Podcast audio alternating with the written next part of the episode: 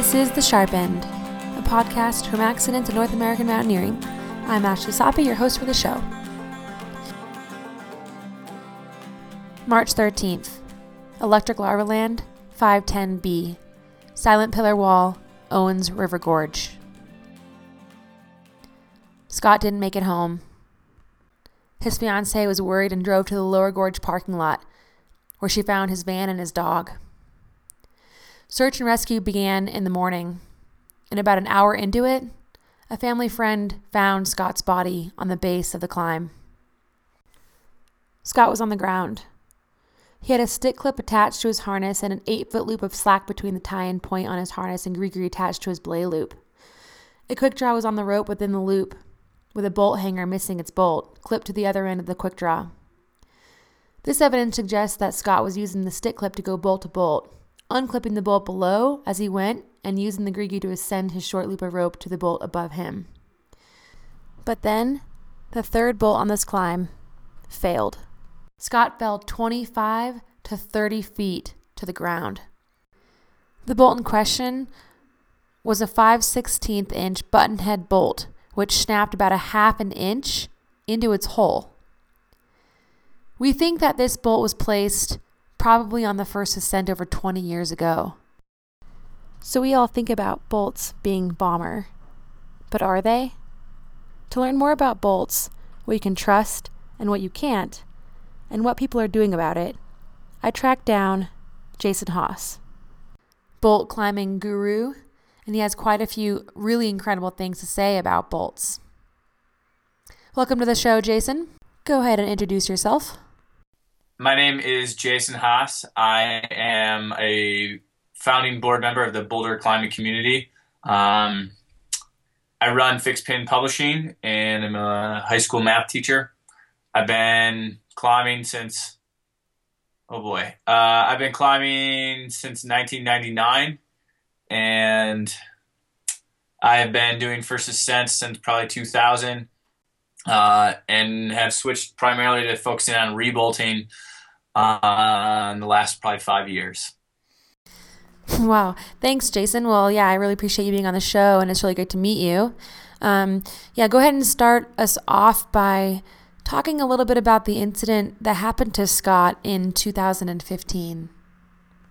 So that's a real unfortunate thing that happened with Scott. Um, a it, it sounds like essentially he was trying to kind of aid his way up the route to then be able to top rope solo the line. Um, he was going bolt to bolt with a stick clip and removing his quick draw from the bolt below him.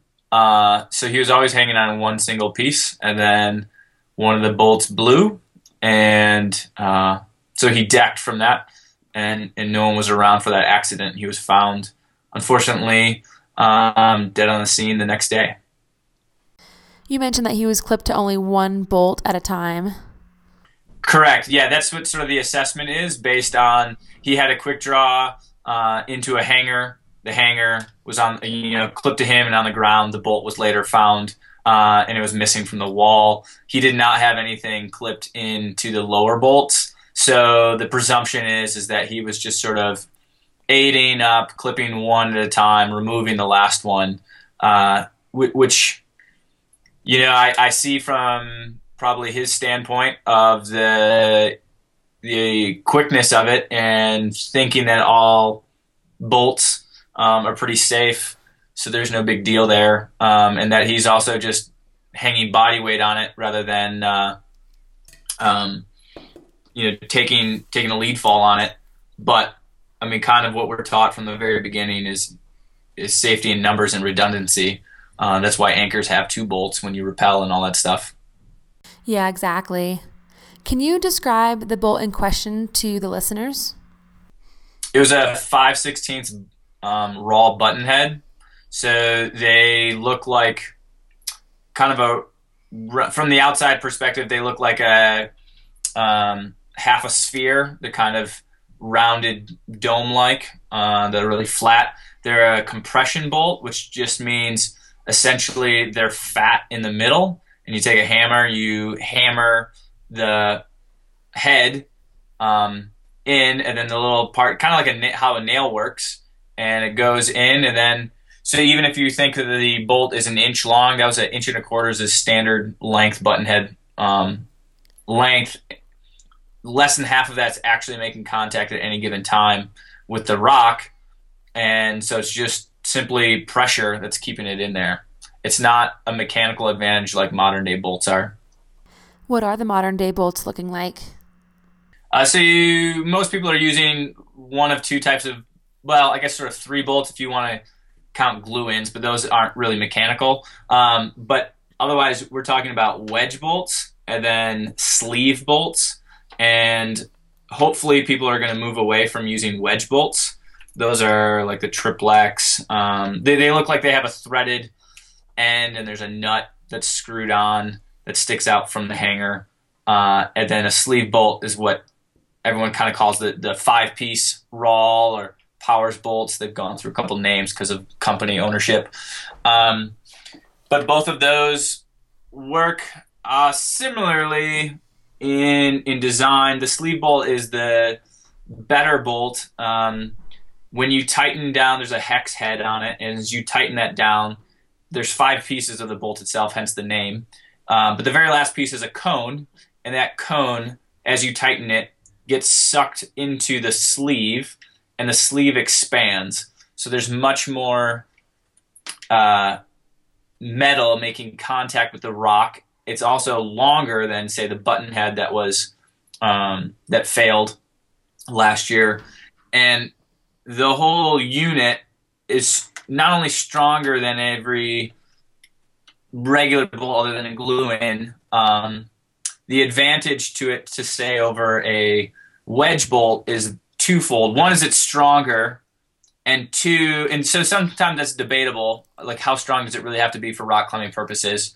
Um, but more importantly, is a wedge bolt can fail when it fails. It fails catastrophically, meaning it snaps right off it doesn't really give you a lot of warning. So it could start to fracture or crack inside, and you might not know that. Um, and typically, it doesn't happen inside the hole that so much as sort of near the near the surface.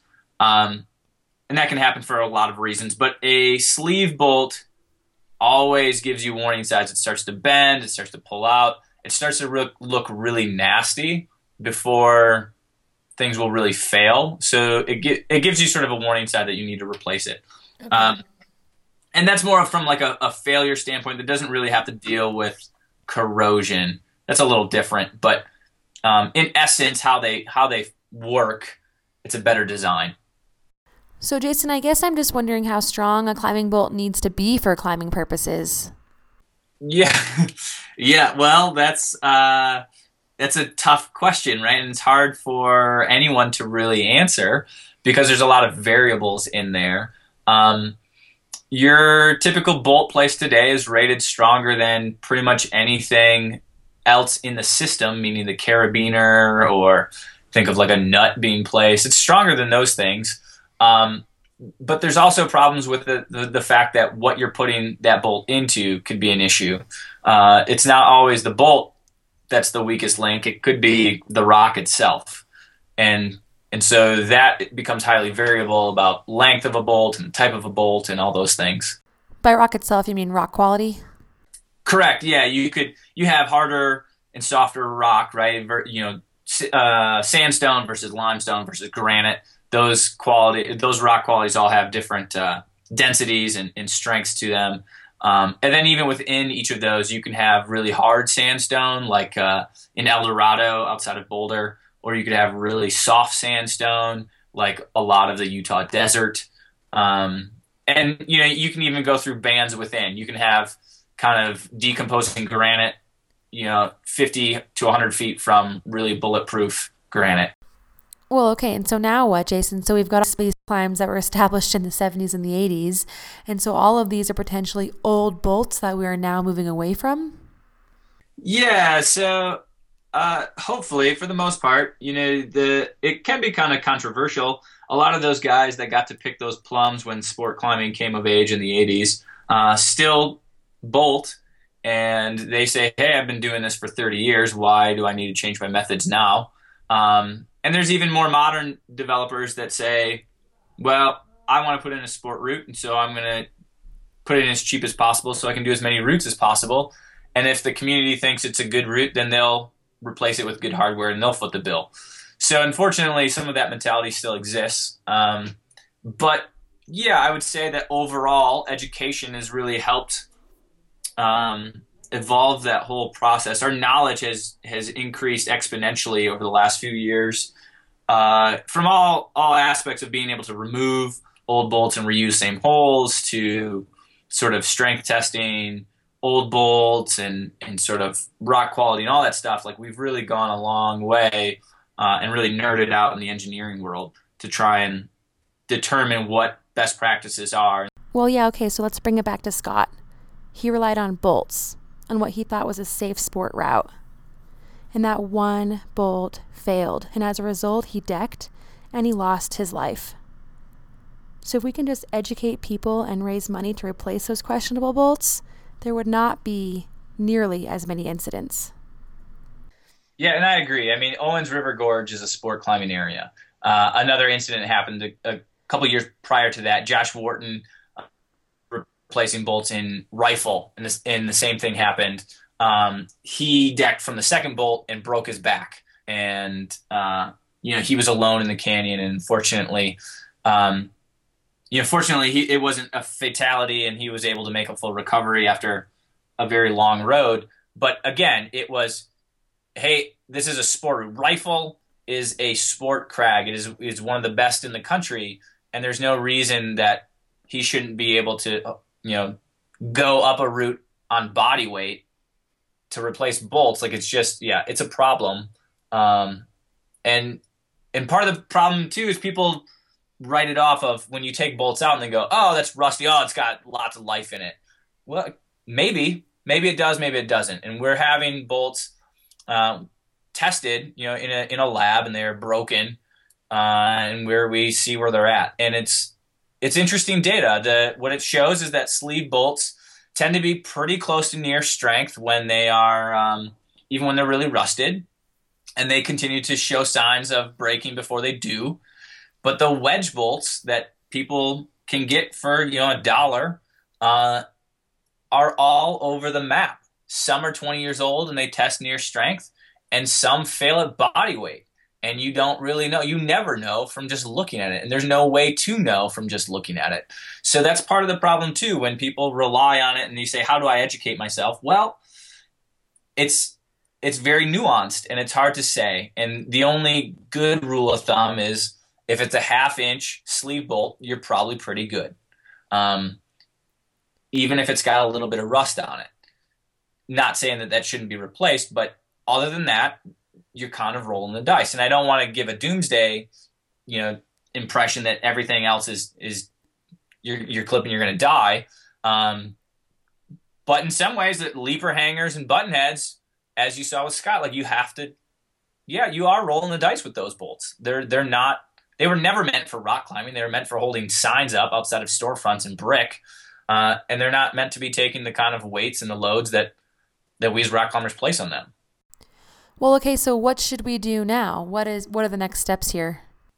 For for us as a climbing community to get ahead of this problem, number one, we have to convince anybody putting metal into rock to stop putting in junk, right? Stop buying anything from from uh, you know Home Depot and stop putting in plated steel bolts and really use the bolts that we're recommending as the best bolts available. You know, even with that accident with Scott and that buttonhead failing, that buttonhead was one of the best bolts when it was placed. So we should still be trying to keep up with technology and putting the bolt best stuff that we can in, into the rock. Um, so for the average person that doesn't really know how to do that or what to do, you know, there's two main things that any rock climber should do. One is that they should contribute money to their local climbing organization if that like local climbing organization I mean they should do that anyway. But if we're talking about bolting specifically, they should contribute money to that organization if they're replacing bolts. Um, and if they're not doing that, then they should be, you know, if your local organization's not replacing bolts, then then climbers should be contributing to the American Safe Climbing Association, the ASCA, or the Access Fund so they can do more grants. And so that way we can financially try and tackle this problem. It was amazing that the Access Fund came up with $10,000 to to give to people. Um, I was on the grant application committee, and there was lots of great applicants from all over the country. Unfortunately, $10,000 doesn't go very far, even with discounted pricing from you know really great um, climbing companies like ClimbTech. But um, you know, it's, it's a drop in the bucket, but it's a starting point, and so that's great. And, and anybody that can help contribute to that is awesome. Uh, it's one of the big things living here in Boulder, Colorado, that I really try and get our local community behind is these big rebolting events that we do. We replace bolts. We replace like an entire crag in a day. Uh, get 40 to 80 volunteers out that I've trained, and um, they do all the work, you know, one day and one big push, and this crag is good for another 100 years, and that's awesome. So anyone that you know wants to get involved in it on the very basic level is just financial contribution. The next thing that they could do is really just sort of educate themselves in terms of what it is that they're clipping. And it's not just bolts, it's also hangers. Uh, there's been lots of accidents that have happened all over the country, uh, especially here in Colorado. I just know those because I'm from Colorado, of um, bolt hangers failing as well as bolts failing. And luckily, none of them have resulted in, in fatalities, uh, unfortunately, like they have in California. Um, but they're still a serious thing, and so people should understand what what junk looks like. You know what bad bolts look like. Anything that looks like a button head or has a star stamped on it. Uh, anything, any hangers that look pretty black to rust color. Um, they're probably Leeper hangers or they're homemade hangers. If it doesn't look like the shiny, rounded bolt hanger you see in the climbing gym, uh, you know, it's, it's probably not that great, and you should probably talk to someone that has more experience with it, or at least put it on their radar. Um, and same with the bolts. You know, if you start to see rust, and that becomes a problem more so than for you know wetter areas like on the coast or on the northwest, southeast, anything like that, compared to say the deserts of Utah and things like that. Okay, great. Well, say you have a climber that um, not quite confident enough to know what a bad bolt or a good bolt looks like, or just wants some more coaching on bolting in general. What do you suggest that they do? I would say that they should try and contact whoever their local climbing organization is and see what they're doing. And if that that isn't an option, meaning they don't know who their local climbing organization is, or their local organization isn't doing that stuff, then I would say contact the Access Fund and have them try and um, point that person in the right direction of, of resources. Well, thank you so much, Jason, for taking the time out to chat with me today, and it was really good talking with you. Yeah, it was great talking to you as well. During my research for this episode on bolt replacements, another name came up a few times, and I decided to try and get in touch with him for some more information. He was more than happy to chat despite his very busy schedule. So, welcome to the show and go ahead and introduce yourself. My name is Brady Robinson. I'm the executive director for the Access Fund, and we're the organization that keeps climbing areas open and conserved in the United States. Hey, it's great to have you, Brady. I saw that the Access Fund had a fixed anchor conference in April out of Nevada. What came out of that conference?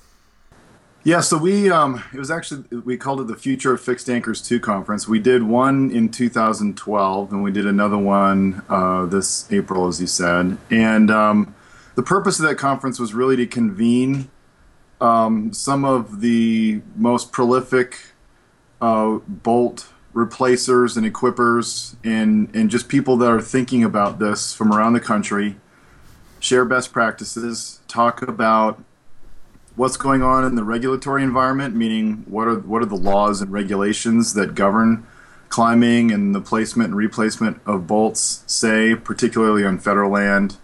What's going on in terms of people's thinking around liability? That is to say, if you place a bolt Um, are you liable if something bad happens afterwards? Uh, or is the organization liable? And what are ways to mitigate those risks?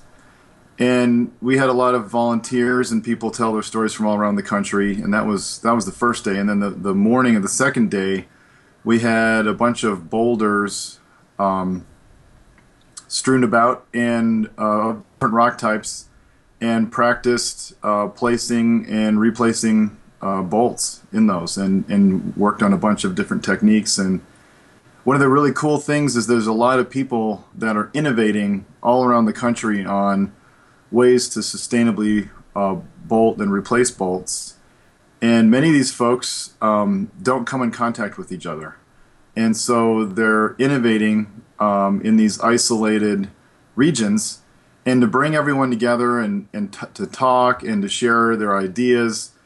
Um, a lot of innovation can come out of that, and people come out of the conference just really jazzed, and they realize I'm actually not, you know, toiling in isolation. There are other people like me in different parts of the country that are concerned about replacing bolts and doing so in a sustainable manner.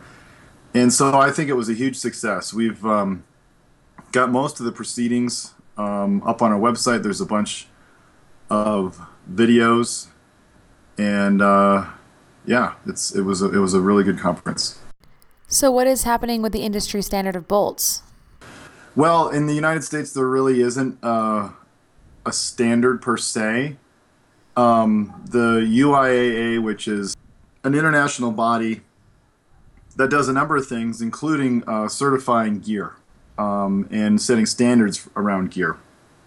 And so their safety standards committee is going to be meeting in uh, Italy in June and will be voting on and most likely issuing a standard around bolts. And this particular standard is going to be around the materials that bolts are made out of. And the driving force in the interest of finding a standard is really uh, an insidious form of corrosion called stress corrosion cracking. So, if anyone's seen the pictures of what's happening, and kind of most famously in Thailand, where um, so called C grade stainless steel is failing after just a handful of years, it's a, it's a very complex form of corrosion that, frankly, just a few years ago, people didn't think could happen at ambient uh, temperatures.